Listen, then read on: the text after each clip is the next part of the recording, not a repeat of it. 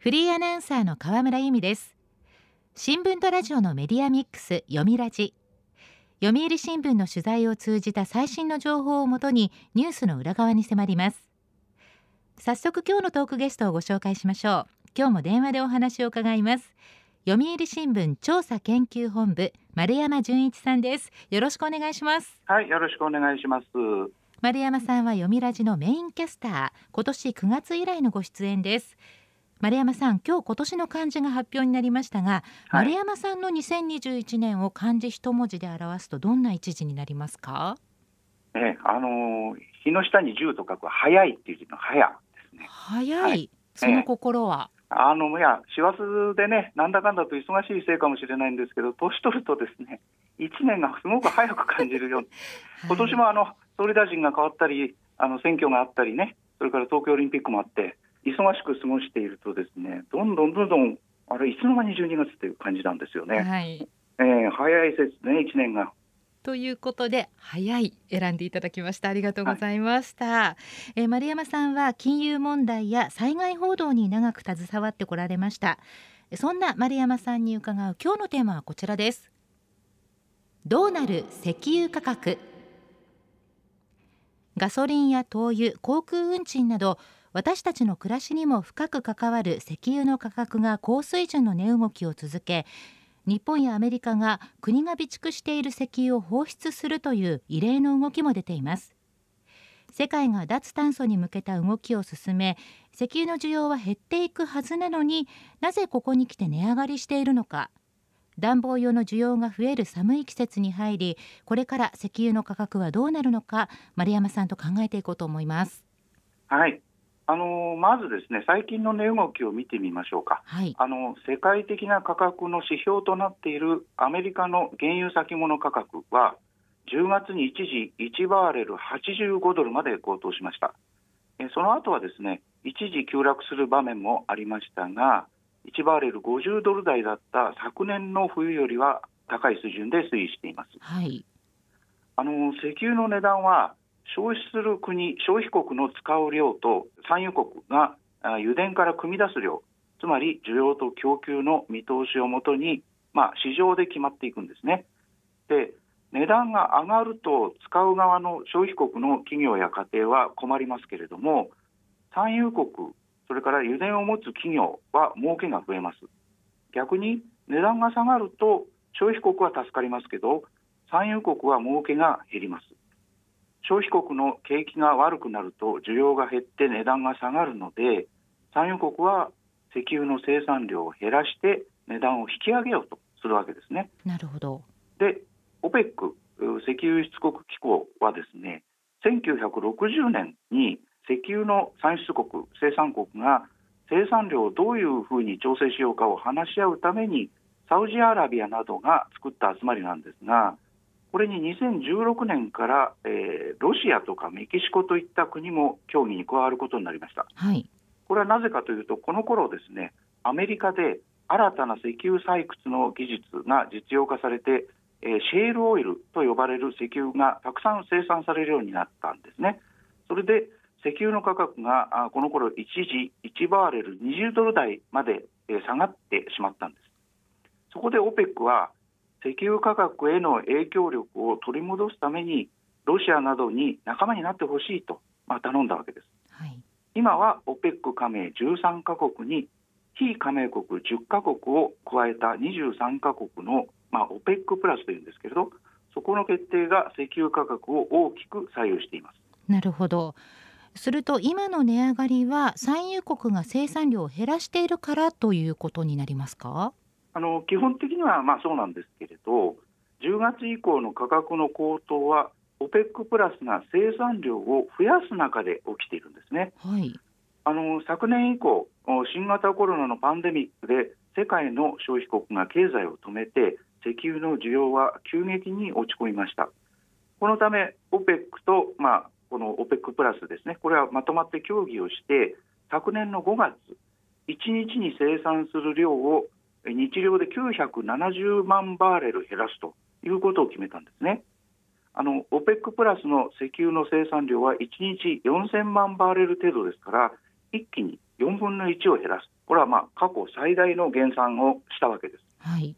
しかし、まあ、その後ですね新型コロナの流行が一段落して消費国が経済を回し始めたために月ごとの減産の規模を OPEC プラスは縮小していきました。あの減産の縮小ですから前の月と比べれば増産されてるわけですよね。で8月以降は1日の石油生産量は前の月より40万バレルずつ増やしています。まあ、ところがですね増えているんですが予想以上に各国の経済の回復が早くてですね、えー、消費国の石油の需要がその増産する以上に増えたため石油価格が上がり出したわけです。なるほどでもそういうことでしたら産油国が40万バレルと言わずにもっと増産すれば値段は下がるわけですよね。そうですねえー、ただ、ですね石油の消費国はもっと増産してよと当然、まあ、産油国に要望したんですが産油国はこれ以上増産のペースを上げるということはできない断り続けているんですね。はい、あの消費国がもっと売ってくれと言ってるのに産油国が減産をなかなかやめようとしないのは実は脱炭素の動きと関係があるんです。はいあの地球温暖化対策として世界各国が二酸化炭素の排出量を大幅に減らす、まあ、こういう取り組みを進めるようになったことで長い目で見ると石油の需要は今後減っていくことが見込まれます、まあ、このため産油国側は将来はもう高く売ろうにも売れない時代が来るんだから需要があるうちになるべく高く売りたいと、まあ、考えているわけですね。で、えー、値段が上がったから増産してくれという消費国側の要望ですね、これに応えていたら、いつまでたっても高く売れないじゃないかと、えー、増産要請に反発したのが、まあ、産油国と、こういうわけです。はい、で、増産のためにはお金をかけて、新たな油田を掘り当てなきゃいけないんですけれども、脱炭素化が進むと、せっかく油田掘り当てのために投資をしても元が取れるかどうかわからない。だから、新たな油田開発もしたくない。だから、もう増産はできない。これが産油国側の言い分です。なるほど消費する側は何とか経済を回復させようとしているわけですから石油を使うのを減らすわけにはいかないですよね。はいあの石油は発電や動力源だけじゃなくてもうさまざまな製品の原料にも使われてますので値段が上がると物価が上がりますよねそれで売れ行きが悪くなって経済を冷やしてしまいますで太陽光や風力など再生可能エネルギーを増やすというこの発電設備がいるんですが、その発電設備を作るにも石油関連の製品を使いますし、それからお日様が出なかったり、風が吹かなかったりするときに備えて、発電用の石油というのは用意しておく必要がありますから、脱炭素を進めるためにも石油が必要なんですね。はい、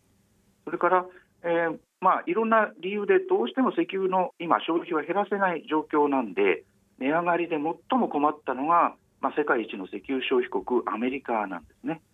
でさっき話したようにアメリカはシェールオイルを持っているわけですからそれを増産すればいいんですがアメリカの石油企業も OPEC プラスと同じ理由で、まあ、巨額のコストがかかる増産には慎重なんですね。で一方、ガソリン価格はどんどん上がっていきますので物価も上がってバイデン政権への不満が強まりました。そこでバイデン大統領が打ち出したのが国家備蓄の放出ということだったわけです。はい、でアメリカだけで放出しても、まあ、原油相場に与える影響が限られるということで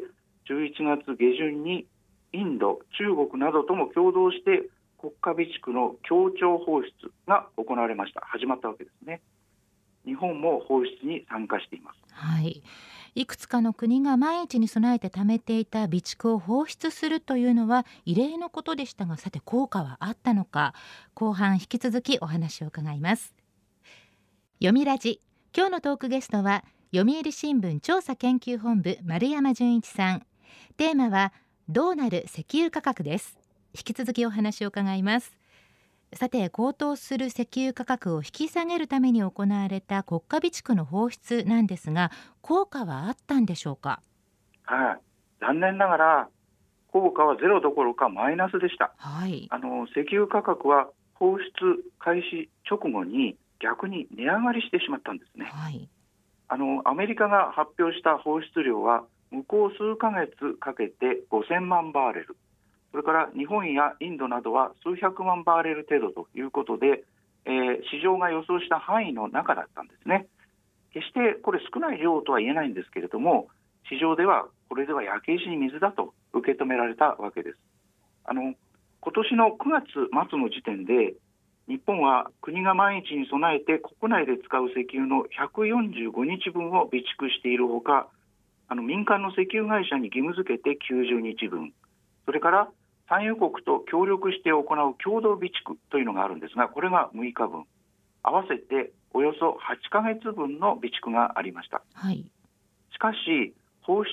するのは国家備蓄の2日分だけということになったんですね。たった2日分なんですか？ええ、あのもっと放出すればいいのにと思うかもしれませんが、はい、そもそも石油の国家備蓄は中東地域での戦争それから石油の輸出ルートの断絶まあ、船が通れなくなるといった緊急事態に備えて行われるものですから価格を調整するために大量に放出してしまっては備蓄の意味がなくなってしまうんですね。なるほど。したがって放出する量には限りがある。これは当然なわけです。なるほど。でも最初の丸山さんのお話では12月の初めには石油価格が一時急落したということでした。これは備蓄を放出したからじゃないんですか？違うんですね。あのこれは新型コロナのオミクロン株が登場したからなんです。はい、あのデルタ株より感染力が強いオミクロン株が広がると回り出した経済がまた止まってしまい消費国の石油需要がまた減るだろうという見方から値下がりしたんですね。はい、でその後また値を戻しているんですけども少し戻しましたがそれは、えー、オミクロン株に感染した人の症状がそれほど重くないのでで各国が経済を再び止めるようなことにはならないという見方が広がったためです。これも感染力とその病状がどういうふうにつながっているのかまだわからないところはあるんですが、まあ、石油の値段は備蓄の放出よりもですねこうした新型コロナの影響に左右されているわけですね。あなるほど、ええ、でこうした中で OPEC プラスは12月2日に開いた閣僚級会合で来年1月以降も毎月日量40万バレルずつ増産すると、まあ、いう今の増産ペースを維持することを決めました。で会議の中ではですね、えー、備蓄放出までして石油価格を引き下げようとするアメリカを非難する声が出て40万バレルの増産もやめちゃおうかという話も出たようなんですがあまりアメリカをここで怒らせるのは得策ではないということでとりあえず現状維持にしましょうということになったようですね。ただ、OPEC プラスは来年1月は、まあ、この日量40万バーレルの増産というのは今、まあ、そう決めてるけれども、これ、見直すかもしれないというようなことを言っています。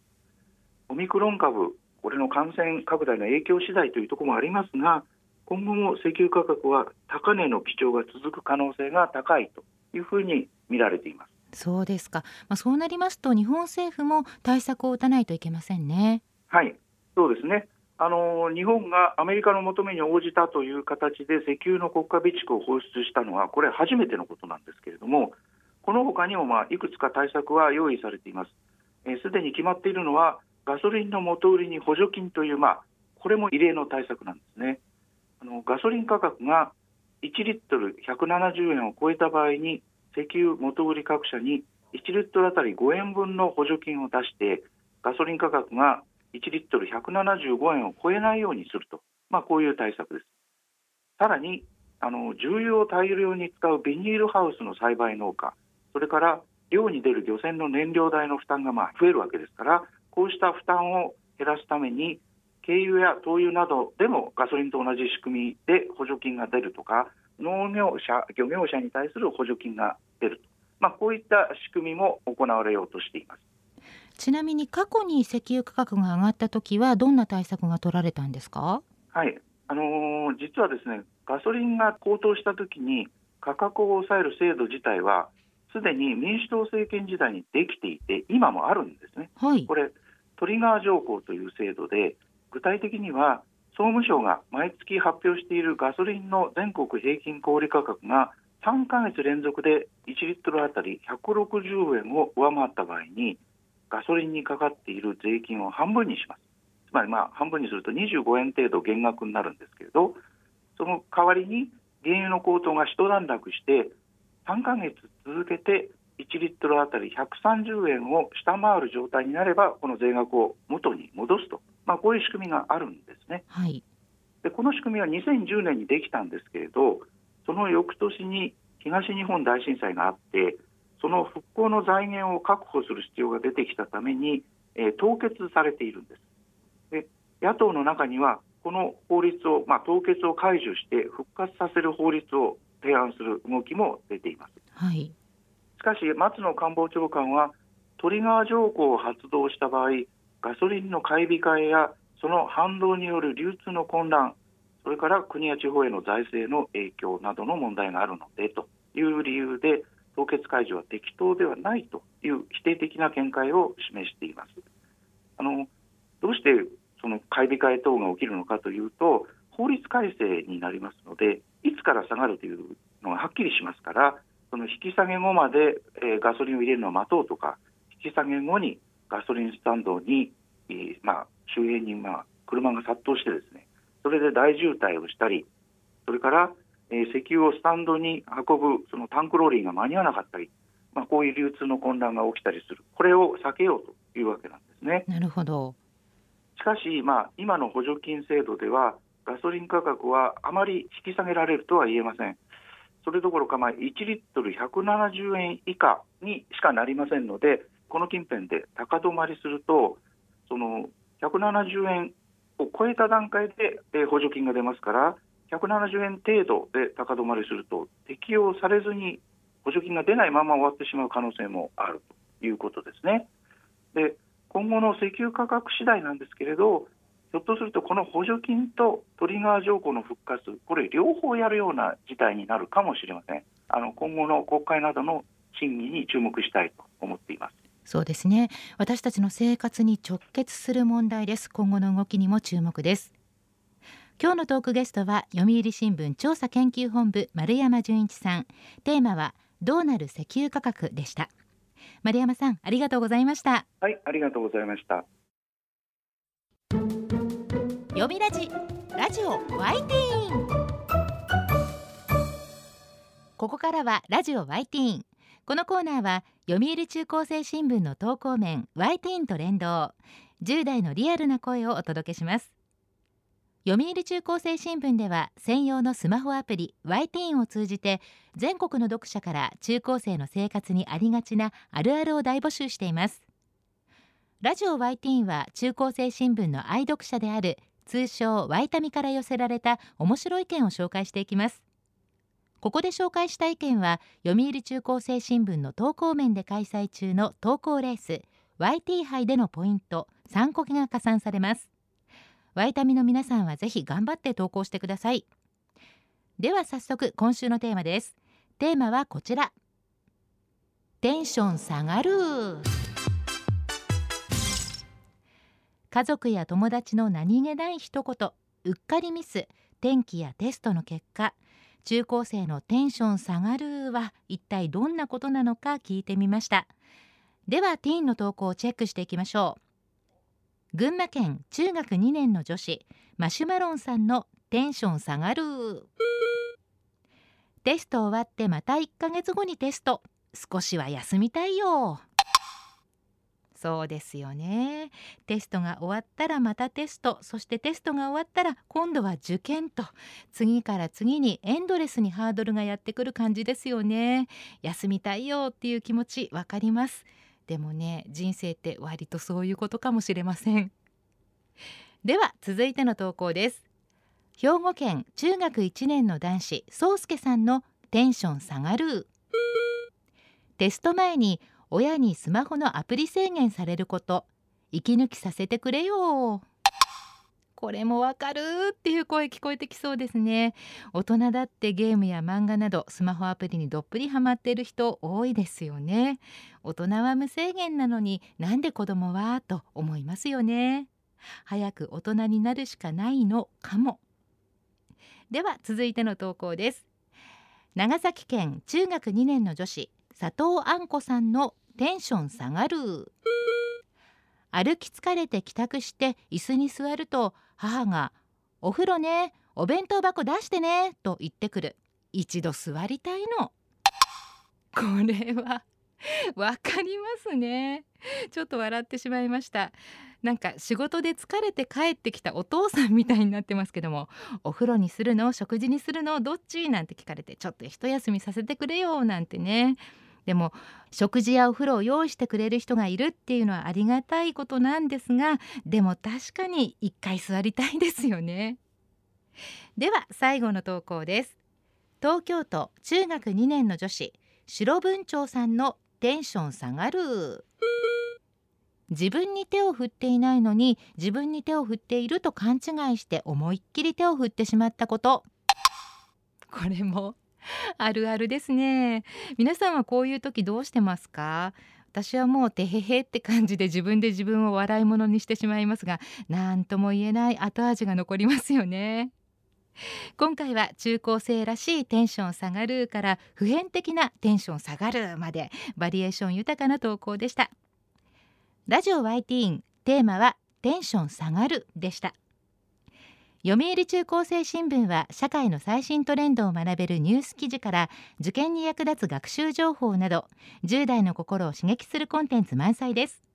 詳しくは読売中高生新聞のホームページやツイッター、インスタグラムをご覧ください。来週のテーマはサンタさんにおねだりです。ラジオ YT 来週もお楽しみに。週刊ニュースラジオ読みラジお別れの時間です。今日のテーマはどうなる石油価格。トークゲストは読売新聞調査研究本部の丸山純一さんでした。来週のトークゲストは読売新聞科学部記者中村直人さん。急ピッチで進められる国産ワクチンの治験に関するお話です。どうぞお聞きください。読みラジまた来週。